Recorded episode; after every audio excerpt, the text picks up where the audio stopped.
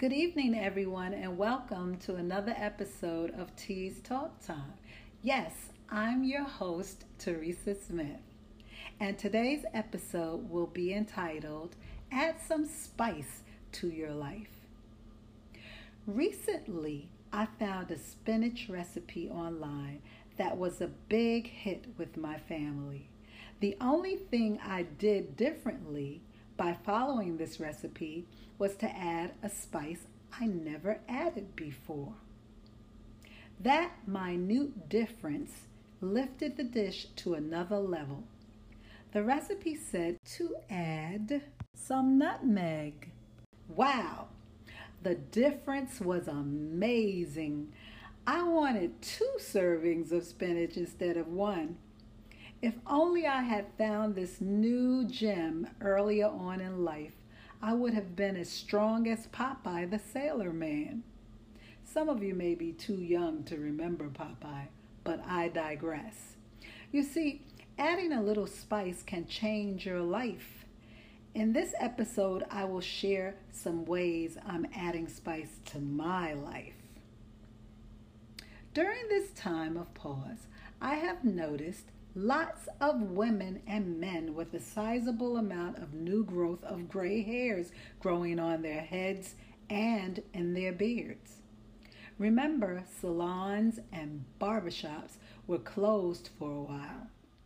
Some people were beginning to identify with the skunk, not punk hairstyle. Then some of those people began cutting their own hair. People are embracing their gray locks more and more as a result. This sprinkle of gray hair looks good on them.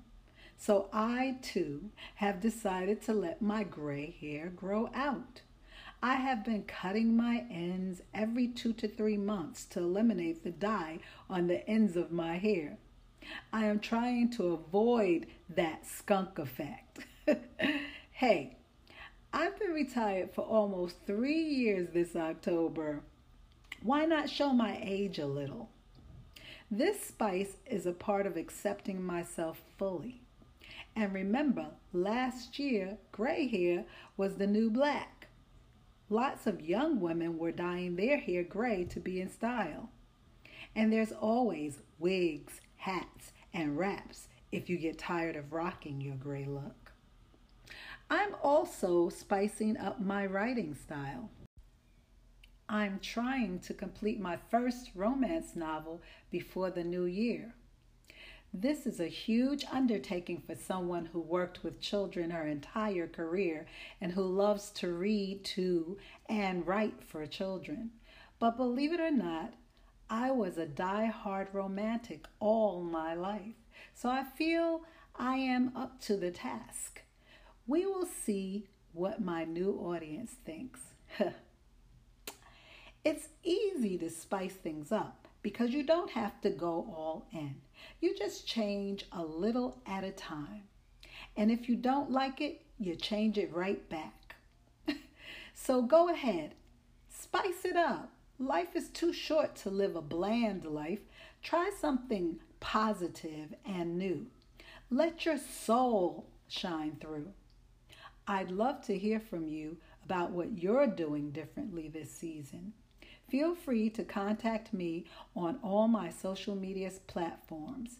And of course, you can message me on Anchor. Take care and be well. Talk to you later.